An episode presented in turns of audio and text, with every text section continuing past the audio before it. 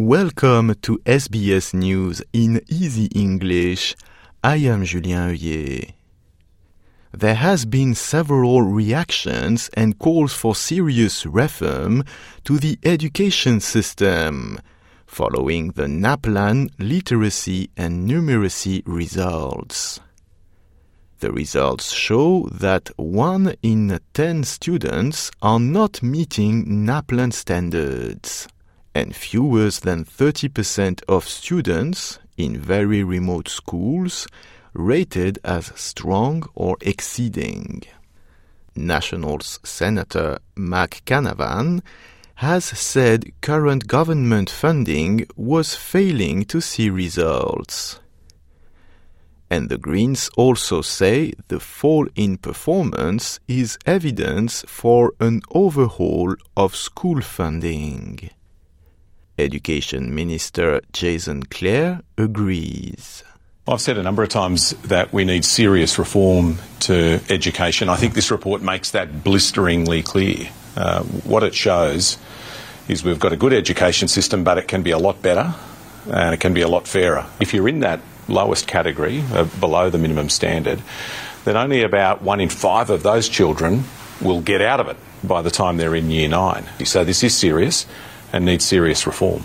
National fire authorities have urged Australians to prepare for the most significant bushfire season since the 2019-2020 Black Summer fires.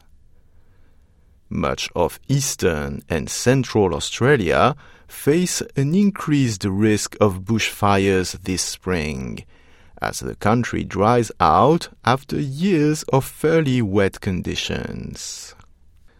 Fire chiefs say much of the nation is burdened with high fuel loads after three years under the influence of La Nina weather pattern, which typically drives cooler conditions, more rain, and floods in Australia.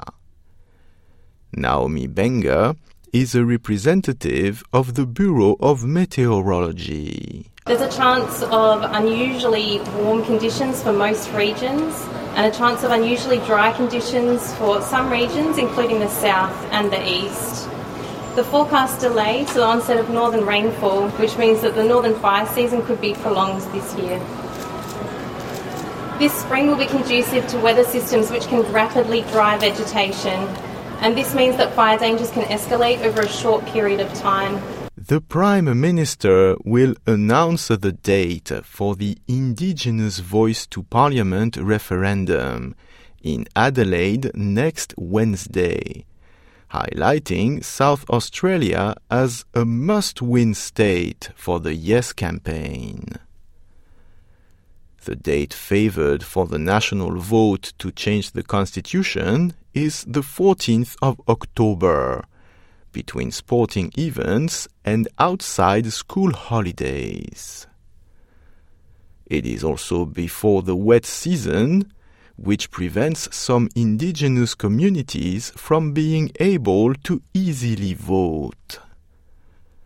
For the referendum to succeed, it needs an absolute majority, and a majority of states to back it.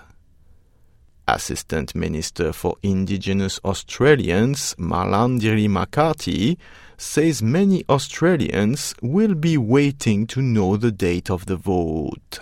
I certainly hope so. I'm hanging out to, to hear the date myself, and I know that most Australians are. And uh, there is no doubt the Prime Minister is uh, going to do that as soon as he's ready to do so. I've seen media reports today, and I expect it is uh, quite imminent. A report on the future of the economy and budget over the next 40 years shows the government will spend less to fund the age pension even though the total number of Australians reaching retirement age is predicted to double.